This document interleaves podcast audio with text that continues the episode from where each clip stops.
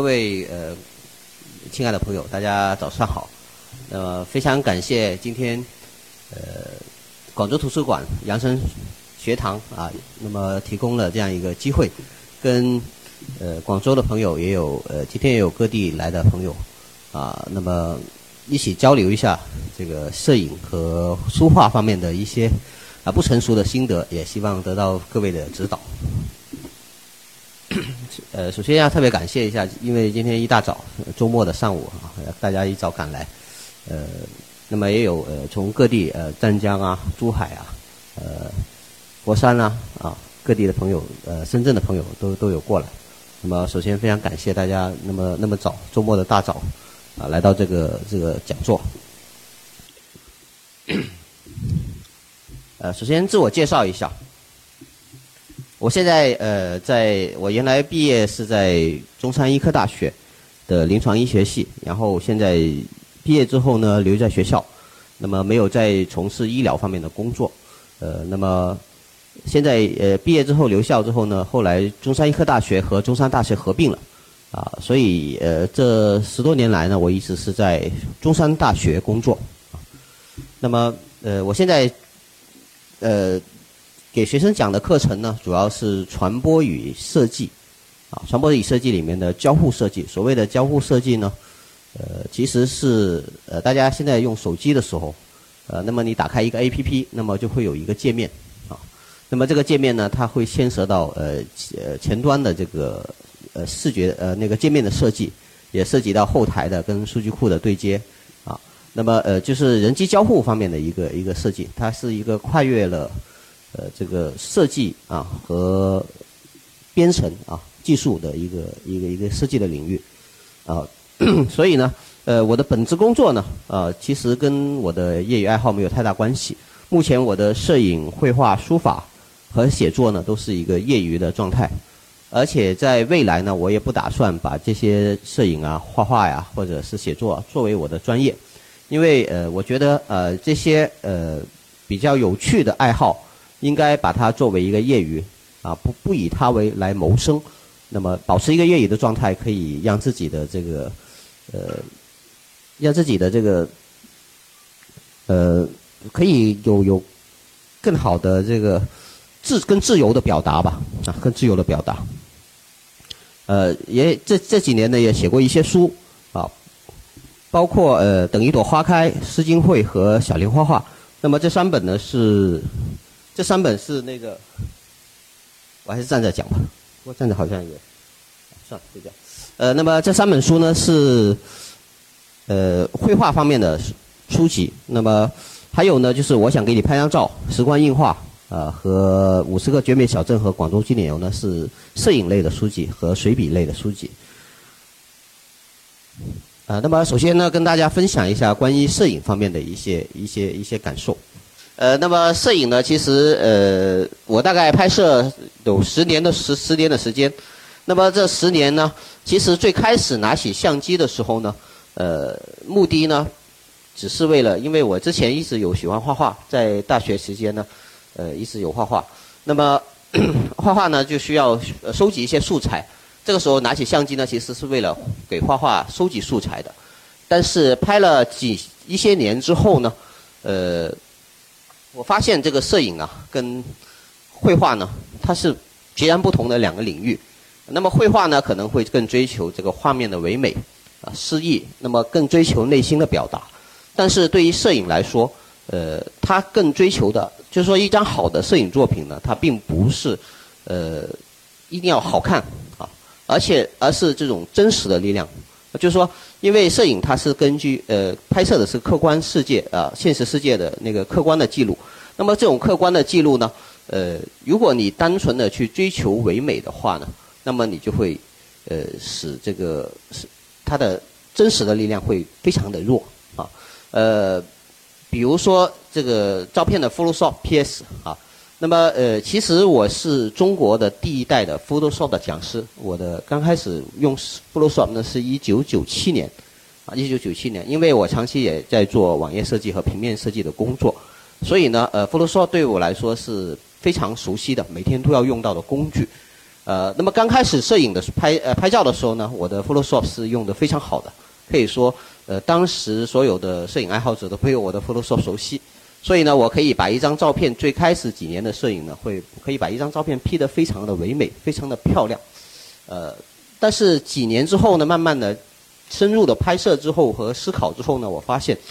呃，摄影其实如果你 PS 的越多，那么它的力量是越弱的，啊，为什么这样说呢？呃，当你对一张照片进行了很多很多的美化的时候，那么这种美化在观众的眼里，他是可以看得出来的。那么看得出来的这种，他说：“哎，你这张照片是 PS 过的。”那么他对这个真实程度就会产生了怀疑，啊，那么证明就是说，他这种摄影的直击现实的这种作用呢，就会非常的弱。所以，呃，有一句话说叫做：“当一张照片。” P.S. 的越多，它的力量就越弱啊。那它是这个样子的啊。所以呢，呃，到了后来几年呢，我基本上 photo 呃照片呢就很少用 P.S.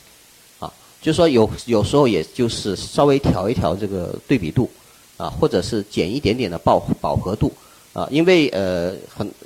很多数码数码相机的它的预设呢是比较艳丽的一个模式，我觉得这个照片太过艳丽也不好，所以呢我会减一点点的饱和度。但是基本上不会做呃太多的后期的调整啊呃，那么很多时候呢，我我去 P 一张照片的时候呢，可能我花了几个小时去精心的去 P 一张照片，但是 P 了几个小时之后，我决定最后还是把原片放出来就好了啊。那么就说这几个小时都都我觉得都是多余的啊。就是说，因为摄影它本身它这种真实的力量，它是跟绘画是略有不同的。呃，所以很多有美术基础的人去开始玩摄影的时候呢，他的入门会非常快，因为呃，摄影里面的呃光影啊、构图啊、色彩啊，其实跟绘画里面有异曲同工之处，啊，但是呢，往往这些入门很快的，就是有美术基础的人呢，往往他就会掉进一个一个一个一个魔咒里面去，钻到一个牛角尖里面去，他可能一辈子就追求这种画意的美的东西。而不去追求这种摄影的真实的这种力量，啊，我觉得这是一个非常非常非常呃大的一个一个牛角尖啊，也是一条歪路。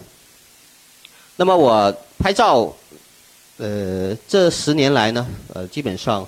呃，摄影呢，呃，很少呃拍的拍的题材呢，呃，大家叫做少接片，啊，我很少去拍这个大家喜欢拍的这种风光片，就是说那个呃风光大片。也很少去拍这种美女或者是糖水片啊，呃，那么为什么我很少去拍风光大片呢？因为，呃，我觉得，呃，就说一个，比如说一个日落金山的一个壮丽的景象，那么如果你在现在拍了一张特别绝美的照片，但是，呃，一千年之后，如果气候没有明显的变化，你还可以在同样的地方拍到同样漂亮的这个风光照片。呃，那么我拍的呢，呃，现在拍的这几年呢，拍的是老城区的比较多啊，中国的二三线城市的老城区，啊，那么呃，老城区呢，呃，大家知道，这中国的现在的这个城市建设是现代化的步骤非常快，那么这个老城区呢，如果你今年不去拍呢，它可能明年就全部拆掉了啊，变成了一个现代的那个高楼大厦，啊，所以我觉得，哎，这个东西它是拍起来是比较有价值意义的。可能很多年之后，当我们再要回忆这个城市最有特色的这些街区或者是生活方式的时候呢，那么只能够在照片里面去找了啊。所以呢，呃，我拍的片子呢，就大家通常叫做扫街片啊，扫街片就是人文纪实方面的。那么我的扫街呢，也跟别的人文纪实可能略有不同。我拍的地方呢，可能很多人会想到说拍纪录片，呃，纪实片就会去拍一些藏族啊。呃，西藏青藏高原啊，新疆啊，少数民族啊，呃，或者老少边穷的地方，或者拍一些呃特别边缘的人群，或者是贫苦的人群啊，底层的人群。那么我拍摄的呃几乎都是呃对象呢，呃，我拍摄的很少去一些旅游景点，也很少去到那个比如说呃西北啊，或者是边疆的地区。那么我去的可能是中国很多很普通、很平淡的二三线的城市。呃，比如说，呃，其实大家可能有很多城市你们都知道名字，但是可能没有去过，不会想象不到那个城市是什么样子的，啊，比如说，呃，广西的梧州，啊，比如说张家口，啊，比如说呃大同，啊，比如说呃江西的这个赣州，啊，可能很多城市你们听起来很熟悉，但是呢，不知道这个城市是什么样子的。那么我就会喜喜欢去这些没有太多旅游景点，也不是一个旅游城市的地方。那么这些城市呢，我呃我我去我去逛这些城市的时候呢，也有一个很比较独特的习惯。那么我的习惯是什么呢？就是我会花一天的时间，呃，从东从从这个城市的最东边，呃，横穿这个城市，啊，到最西边，啊，然后呢，当然我会路上会设几个几个地点，啊，但是是很随意的，啊，并不是按照一条直线照朝着大马路走过去，可能东拐西拐，然后可能就走到西边去，啊，然后呢，再花一天的时间从这个城市的南边到北边或者北边到南边，就是花两天的时间呢，徒步的方式呢，把。这个城市，呃，画一个十字啊。那么画画完这个十字后呢，大概两天的时间呢，我以后对这个城市的地理就非常熟悉了。呃，在不用地图，我再到这个城市也不会迷路。我大概知道这个大概的区域或者是主要的建筑物会在什么地方。那么这样的呃行走方式呢，可能并不会看到太多很很好的呃很很好的风光或者是很独特的这个旅游景点，但是呢。这样的行走方式呢，我觉得呃还是给我带来了非常多的收获。那么一方面的收获就是，呃，其实很多中国的很多城市呃很多地方，它是有很多很有趣的细节和和这种生活方式的。那么这种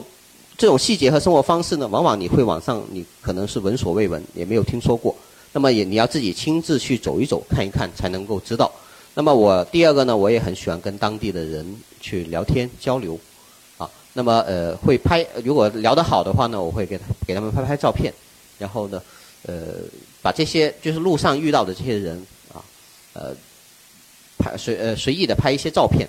那么我觉得跟他当地人的聊天呢，呃往往其实呃有一个好处就是说，其实我我可以知道对方这个城市他们的风格或者他们的呃历史文化、他们的新呃他们的风俗。或者这这些呃这个城市生活的人的他们的喜怒哀乐，那么都能够感受得到，啊，这一点我觉得对于呃我去了解这个城市是更有意义的。对于我来说，呃，比去一些旅游景点啊。那么第三个呢，也可以在路上可以发现很多闻所未闻的美食，啊，因为我我我我去城市通常就是为了经常会找一些很好玩的小吃。那么让我印象特别深刻的是去年还是前年，我去了一个城市。叫榕江，啊，榕江，啊，榕江呢是在呃贵州啊，就是黔东南地区。然后呢，这个榕江这个城市呃不太有名啊。那么榕江这个名字来源是，但是它是珠江珠江的起源的地方。那么珠江的两岸呢，种了很多那个百年的老榕树啊，所以呢非常壮观。然后呢，那个城市所以叫做榕江。那么榕江这个城市呢，我之前因为呃为什么我要去榕江呢？是因为我。我那天在看贵广高铁刚刚开通的时候，哎，我说哎，榕江这个名字挺好听的，然后我也不知道它是什么样什么样的地方，然后我就坐了个高铁就去了啊，然后就瞎逛，哎，蛮蛮好的那个城市，蛮好玩，而且那个我还在那个榕江呢，还吃到一道让我挺终身难忘的一个一道菜啊，就是呃，呃那天逛到晚上一个人啊，肚子也饿了，然后看路边有什么好吃的啊，然后看到有一个招牌。那个名字我听都没听说过的，叫做牛瘪汤，啊，大家喝过吗？笑起来，对，牛瘪汤啊。那么牛瘪汤，我说哎奇怪，什么叫牛瘪汤呢？呃，看起来那个牛肉还挺新鲜的样子，我就进去，我就点了一个。它牛瘪汤是一个火锅啊。然后呢，呃，其实牛瘪汤是什么呢？所谓的牛瘪汤呢，就是用的那个牛的胃和肠子里面的内容物，啊，然后呢把它过滤，把渣过滤掉。然后剩下的水用来煮汤，然后用来涮牛肉啊。然后呢，那那锅汤煮开了之后呢，整个那个整个那个厅就弥漫着一股牛粪的味道 啊。然后呃，然后因为当时特别饿，我还点了两斤牛肉啊。然后最后我是对着那个牛牛粪的味道，哭着把那两斤牛肉吃完的啊，因为也不能浪费。呃，呃，其实闻起来很有有点臭啊，但是实际上那个牛肉还挺鲜美的，挺鲜美的，吃起来还是蛮香的。呃，那么就是说，呃，而且这个牛瘪汤啊，在当地人来说呢，它是一道那个呃招待远远方来的贵宾的一道菜，就是说要贵有贵客来才会上这道菜。因为大家知道这个牛的牛平时吃的是草啊，那么就是说它的牛的内容物里面呢有其实有中草药的成分在里面，所以呢吃起来是特别清热解毒的啊。吃牛，我那天那两天喉咙有点疼，结果吃完这个牛瘪汤牛瘪汤火锅之后，第二天喉咙就好了，证明它还是很有效的。就说这样的美食，可能我们呃，其实我我一无所知，我点那道菜的时候，我都不知道它是什么东西，我就觉得好奇，就点了一个。呃，我觉得这种呃类似于牛瘪汤这样的意外惊喜呢，我觉得在这样的旅程中呢，会会特别的有乐趣，而且它它会充满了未知感。因为现在我们很多时候呢，我们的旅行呢，呃，其实特别是现在网络时代很发达了。就是比如说你去一个没去过的地方，你可能在网上基本上可以把票订好，呃，酒店订好，然后行程都查好，然后要去哪个景点，哪一点哪几点钟到达哪个景点，那么逛多少个小时，那么饭吃饭应该去哪家呃大众点评最好的酒饭店，那么基本上你网上都可以查查好查到，甚至你饭后应该去哪一个咖啡馆啊去喝杯咖啡，那么有可能你出发之前已经把这些都准备好。那么这样的行程呢，当然是非常的舒服，而且，呃呃呃，很安乐。但是呢，呃，这样的行程呢，其实是跟你在家没有区别，所有的东西都被规划好了，它没有任何的意外惊喜。所以，呃，我现在很少会做这样的旅行。有可能呢，呃，我的旅行还有一个特点呢，就是说我经常会会策划一个旅程，就是我不知道我我明天会去哪里的旅程。啊，就是我会朝着一个方向，比如说我，哎，我这次我要去这个江西，然后呢，我就会可能先坐一个高铁到南昌，到了南昌，我在想我下一站应该去哪里？那可能是吉安，呃，可能是赣呃深州，就是我不知道下一站去哪里的这种这种旅程，哎，我觉得还是充满惊喜的。有时候我就会为了一个名字特别好听，我就去了，啊，完全不知道那个城市是什么样子的哈。那么我觉得这样的旅行呢，呃，可能会有更多的意外的收获。啊，要么对摄影来说也是同样的道理。那么，我的摄影观点呢是对着世界拍下自己啊，这句话可能有一点费解。那么在稍后我会跟大家分享我的这个观点。那么首先跟大家分享的是一张照片哈。那么这张照片呃，是在我家呃，我我我的家乡拍的，我的家乡拍的，我的家乡是在湛江，广东湛江。呃，吴川啊，就是一个呃海边的一个小渔村，海边的小渔村。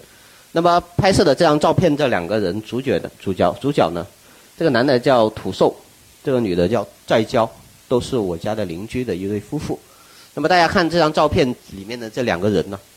可以看，就是说从他们的表情或者他们的穿着气质上面来说，其实这两个人都不是太聪明的人，也没有什么，就是说可能在我们村里面也是比较笨的。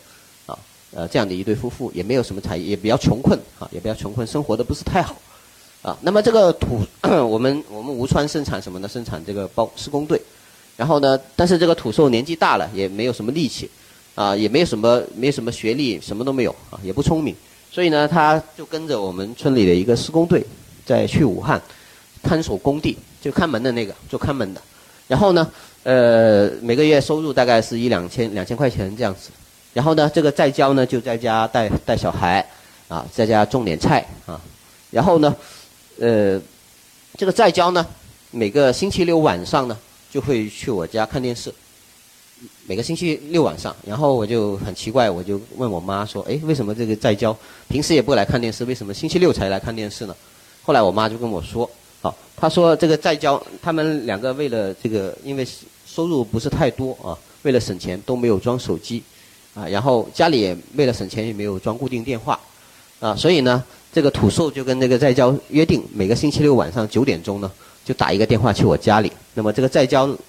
那他就是为了去接这个土寿的一个电话啊，那么才去星期六晚上才去我家看电视啊。呃，那么这个过年的时候呢，这个土寿回家了，然后呃，这个在交当然很高兴。那么有一次呢，我就路过他们家。然后看到他们都都在家，然后我说：“哎，你们没怎么拍过照，我给你们拍一张合照吧。”然后，呃，那么拍这张合照之前呢，呃，有一个细节啊，也也是也是让我，呃呃，有有点触动的，就是这个拍这张照片之前呢，这个土寿就呃跟这个在交说，你这个袖子皱巴巴的，拍出来的照片难看死。然后呢，就把他这个袖子把帮他弄了半天，弄了好几分钟，然后才最后让我拍了这张照片。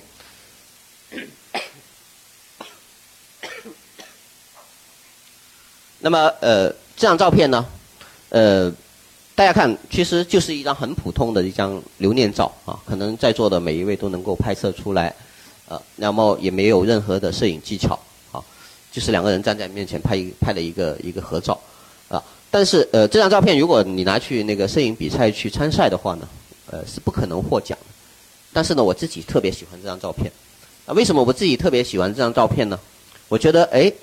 这个这张照片里面虽然很普通，没有任何的摄影技巧，啊，也没有任何呃动人的瞬间，但是这两个人啊，这张合照其实是寄托了我对，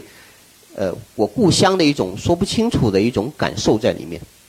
可能是一种乡情，是一种怀缅啊。那么，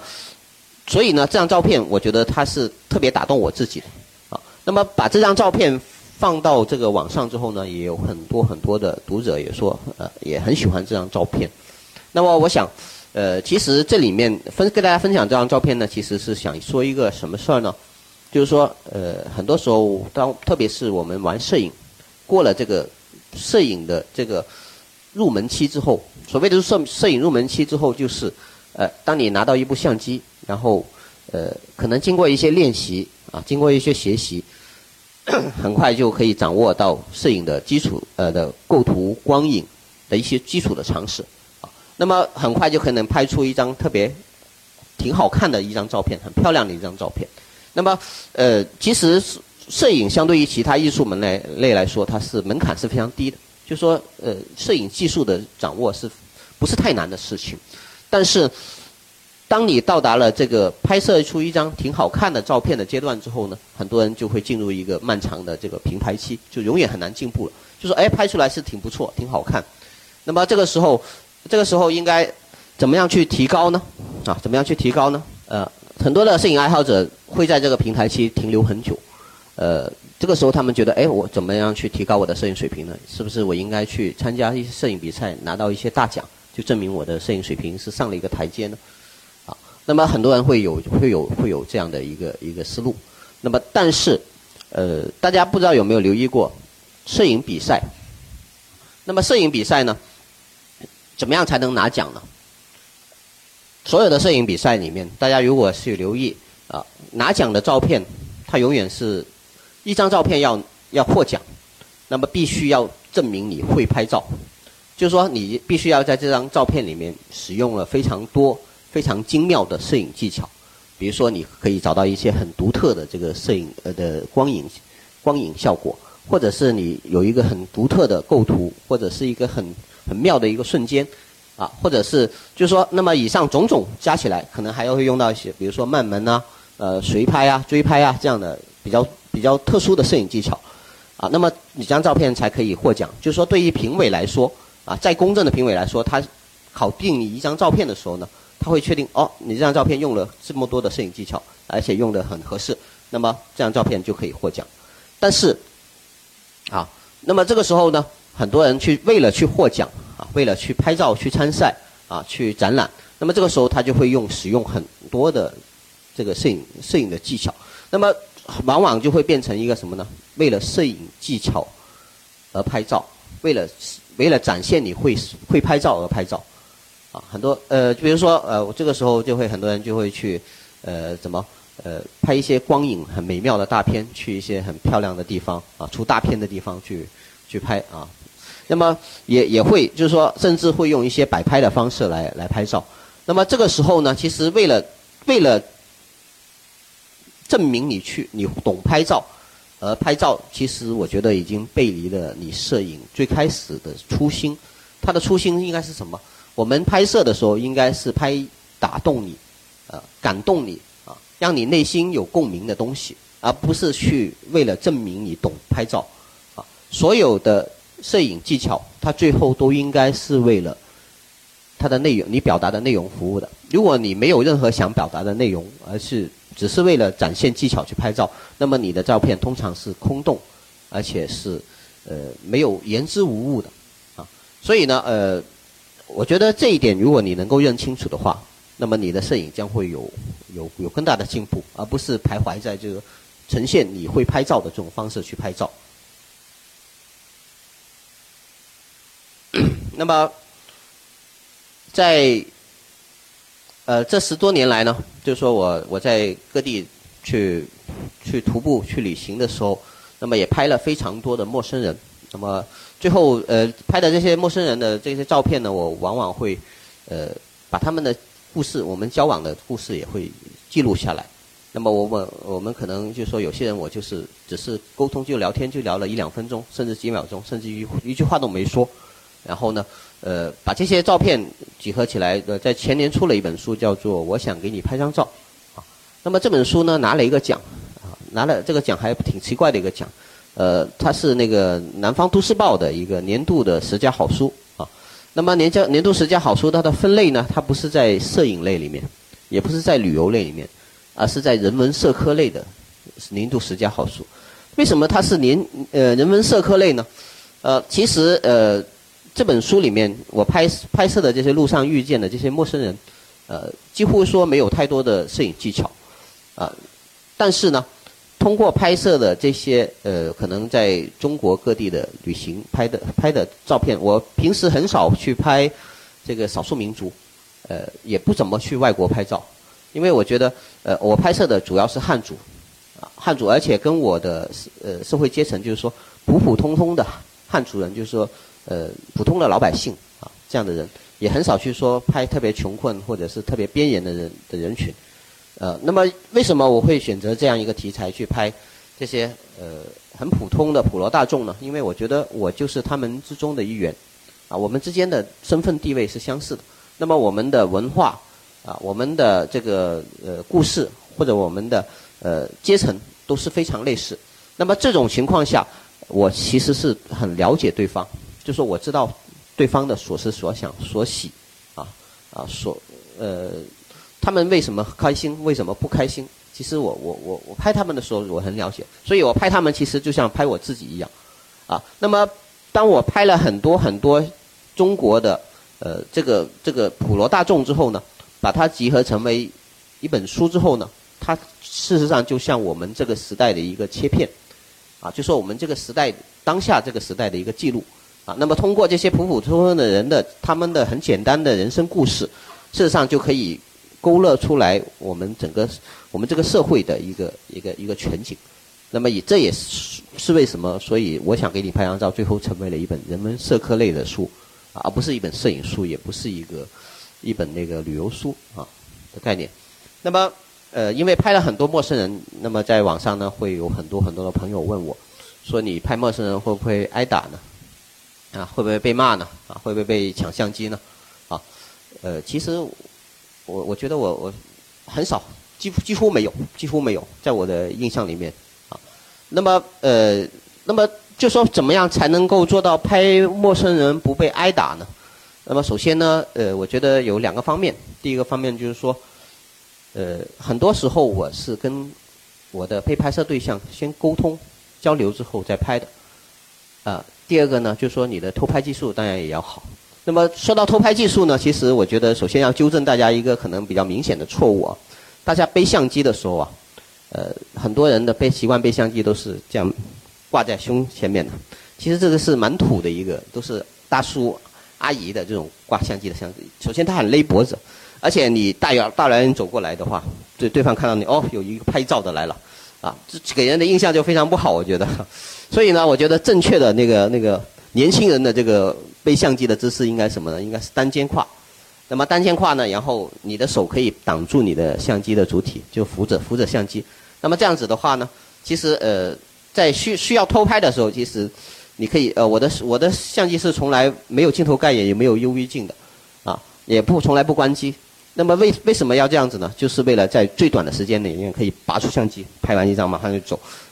这种啊，当然这个这个这举起相机在对方反应之前，呃，去去按下这个快门，然后再消失，然后对方没有发现，那么这个是需要一个专业练习的，就像那个西部牛牛仔练拔枪一样啊，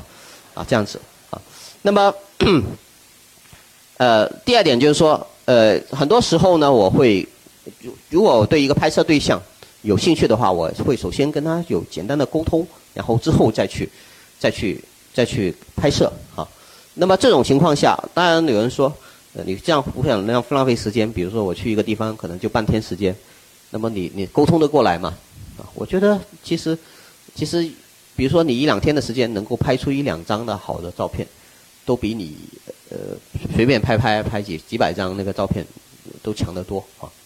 那么通过两个案例跟大家分享一下拍陌生人的一个啊一个一个一个故事啊。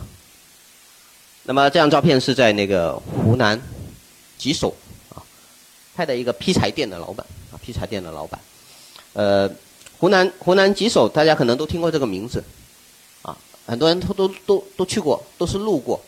呃，为什么要路过吉首呢？因为呃，大家如果去凤凰古城的话，坐火车必须要在吉首这个地方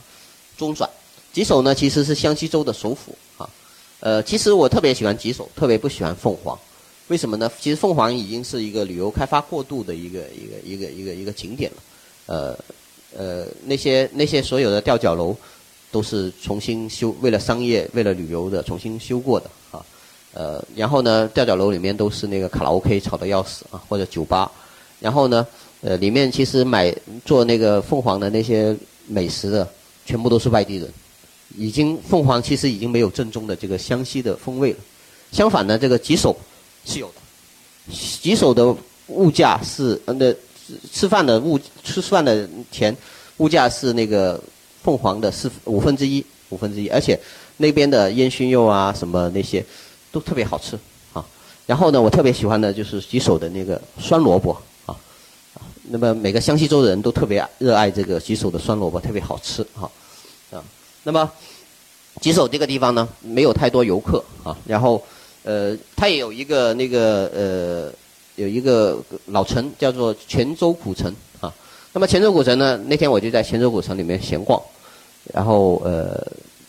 太阳快下山了，快吃晚饭的时候。然后就看到有，这当地人呃，当地的生活还是比较传统和落后，所以呢，他们有烧柴，还有烧柴取暖或者是煮水的这个习惯，啊，煮饭的习惯。那么所以呢，就会有一个行业叫劈柴，劈柴店就是把那个木材劈好，一斤一斤卖给这个这个住户的，啊。那么这个就是一个劈柴店的这个老板，这刚好就是工作完了，坐在这个店里面休息，等着吃晚饭的时候。然后呢，我路过这个门口的时候，当时的光线特别的优，特别好，是夕阳西下的时候，那个阳光透过这个门，呃，照进里面去。那么很多人这个时候，哎，看到这个啊，有个劈柴店很有特色，然后一个老头坐在那里，就会啪在门口按一张，然后就走掉了。但是我觉得，呃，大家如果从摄影的角度来说啊，其实在门口看进去的这个这个场景啊，其实是一个顺光的场景，因为阳光是顺着进去的。那么这个圣光是一种大平光，它是没有任何的立体感，拍出来的照片是很、很、很、很、很、很无聊的，呃，就是说它它不好看。其次呢，就是说你拍了这样照这样一张照片之后呢，其实啊，别人就看到哦，这是一个劈柴店，这有个人坐在劈柴店里面，一个一个一个老头，啊，那么这张照片是没有任何的故事性的，就是一个就是一个像观光片一样的东西。那么这个时候呢，我就哎。我觉得这这这个大叔蛮有意思的，我就坐走进去跟他搭讪，给他敬烟，聊天，他也请我坐啊。然后呢，我们有几句简单的、特别简单的对话啊。然后他问，哎，他问我你从你从哪里来啊？呃，吃饭了没有？我说还没吃，准备去吃。我说我从广州过来。然后他说，哎，广州很远呢。我说广州没有多远呢，我广州就一个晚上火车啊，就几个小时火车就到这个吉首这个地方。他说广州很远的。他说：“我这辈子都没出过吉首这个地方，啊，那么这几句很简单的这个对话里面，其实，呃，对我对这个人这个大叔啊，可能就会有一有了一点粗略了解。其实他的大概的一生的轨迹，我我也有一点，呃，也知道一点了啊。虽然是特别简单的这几句对话，呃，然后呢，呃，我就，呃。”继续跟他瞎聊，我给他拍照，我说给你拍张照，他他很紧张，因为你知道，大部分就是说，特别是偏僻地方的人呢，很少拍照的人呢，当你拿相机对着他的时候，他会很拘谨，笑得很假，或者摆个 pose 给你好。那么这个这个时候，你应该去怎么消除他这种紧张呢？那么这个时候呢，我就跟一般跟他瞎聊啊啊，东聊西聊，然后呃抽烟什么的，然后呢就不停的在玩手机，东拍西拍。那么一直等到他恢复到被我的相机打扰之前的那个状态的时候，最后才拍下来这张照片。啊，那么拍下这张照片的时候呢，我当然也也有用了一些摄影技巧啊。第一个摄影技巧就是那个我用的这个侧逆光的方式来表现。那么这个侧逆光呢，它可以反映出这个人物。的那个那个身上的这个质感啊，皮肤的这种质感啊，那么而且它有很强烈的这个雕塑立体的作用啊。然后呢，呃，我选取的这个瞬间呢，也是他就是说陷入沉思啊，暂时停止跟我聊天的时候的那样一个状态啊。呃，然后呢，呃，还用到的一个摄影技巧呢，就是我用了一个慢门，手持的慢门，大概用的那个快门速度是十五分之一秒啊，十五分之一秒。十五分分之一秒有什么好处呢？大家可以看到这个烟呢，因为由于慢快门慢了一点之后，它会产生一个被风吹起来的这个动感。那么这个烟的这种动感呢，跟这个人物这个安静的人物，它形成了一个动静的对比。当然，呃，说到这个这个慢门手持慢门的时候呢，呃，是很容易糊的，很容易糊的啊，因为大部分人就是说初学呃拿相机的人呢。拍拍照的那安全有个安全快门的概念，就是说大概一百分之一秒以上，就比这个速度更快，是不容易不容易糊的。如果是一百分之一秒以下呢，就这照片就很容易模糊。那我是怎么可以有可以做得到十五分之一秒也不糊呢？我是主要是因为我有一个先天的优势啊。这个先天优势是什么呢？首先，呃，那么如果你要手持一个一个一个相机，呃，不糊的话，那么首先大家知道，我们一般会要用三脚架。但没有三脚架的情况下呢，那么你应该找一个稳定的平面，三角形成一个平面。所以呢，一般来说会把它紧贴在脸上，啊，紧贴脸上，在脸上找一个三角的平面，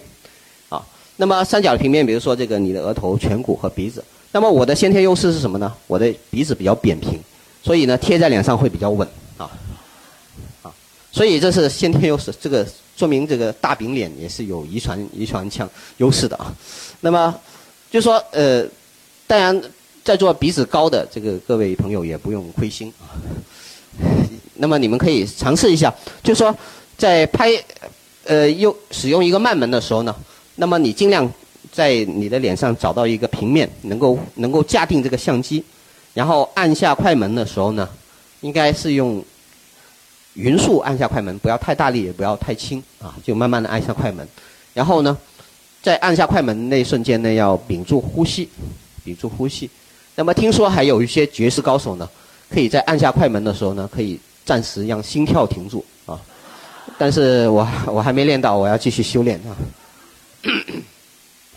那么呃，这这样子的话，呃，那么经过一段时间练习，其实我最高记录可以做到八分之一秒而不糊啊，八分之一秒。那么，呃，大家可以多多练练习，就是说，这个拍照的姿势是非常重要的哈。对于，这是一张沟通之后再拍摄。那么这张照片呢，因为我跟他有了几句简单的对话，其实我我对对他的就是说这种闲闲聊的过程中呢，其实啊，虽然他没有跟我说太太多的他的往事或者是他家里的事情或者他的处境，但是我已经可以根据这个人物他的环境啊，他的形呃他的他的气质啊，那么。呃，大概猜到这个人的一生的那个大概的那个，或者他的生存状态是怎么样。那么这个时候，我我去拍这张照片的时候呢，这张照片它就看起来就比较有故事感。那么当我觉得呃，怎么样才拍出来一张有故事感的照片呢？我觉得首先要对你的拍被拍摄对象要有一定的了解，而不是光是在路上碰到一个人就直接给他拍一张啊。这种就是说，你对一个陌生人来说，你的故事感是很难表现得出来。最好还是先有一些沟通，啊，那么这是沟通后拍摄的一张照片，那么这张照片呢是一张偷拍的照片，那么什么时候应该用偷拍呢？呃，这个张是在那个湖南凤凰，其实是同一趟旅程，那么呃，在凤凰之后呢，我一直没拍照，没没找到这个拍照的这种感觉啊，因为那个地方已经旅游商业太太商业化了，呃，那那个那个酒吧里面的歌特别吵，游客也特别多，我一直。逛了一天，我都没按快门，觉得拍不到什么东西，然后一直走逛啊逛啊逛到晚上十二点一点钟啊，快一点钟的时候呢，这个游客都回去睡觉了，然后酒吧也打烊了，然后安静下来了。那么在沱江边呢，有一些那个流浪歌手在在弹那个吉他啊唱歌，然后呢，这个女生呢，其实她是一个游客啊，来旅游游客，然后听那个流浪歌手的那个那个那个那个那个那个弹唱的时候呢，听的呃有点呃有点恍惚啊，有点发呆啊这个状态。那么这种状态下呢，这张照片是偷拍的啊。那么如果你要去跟他沟通之后再拍摄呢？我就说，哎，美女，你你给我那个，呃，摆回刚才那个姿势很好，我给再再拍一张。那他是摆他自己是摆不回来的，哈。所以呢，当一个场景它的气氛氛围特别好，人物的这个状态是特别跟氛氛围特别搭配的时候，那么这个情况应该用偷拍的方式来表现，啊。那么当然并不代表我不敢跟他搭讪，嗯。然后我拍完这张照片之后，我就给他看了，他还蛮喜欢这张照片。后来呢，那个呃，第二年我去，他是昆明人。第二年我去昆明的时候，他还请了我吃了顿饭啊，表示感谢。然后呃，其实啊，其实我觉得啊，大家觉得拍照应该好像拍美女比较容易跟美女搭讪，其实我觉得拍人文纪实才是最容易跟美女搭讪的，因为。就说，比如说你偷偷给他拍了一张很漂亮的照片，你可以给他看一下。哎，美女，这张照片你要吗？要原片吗？我们加个微信。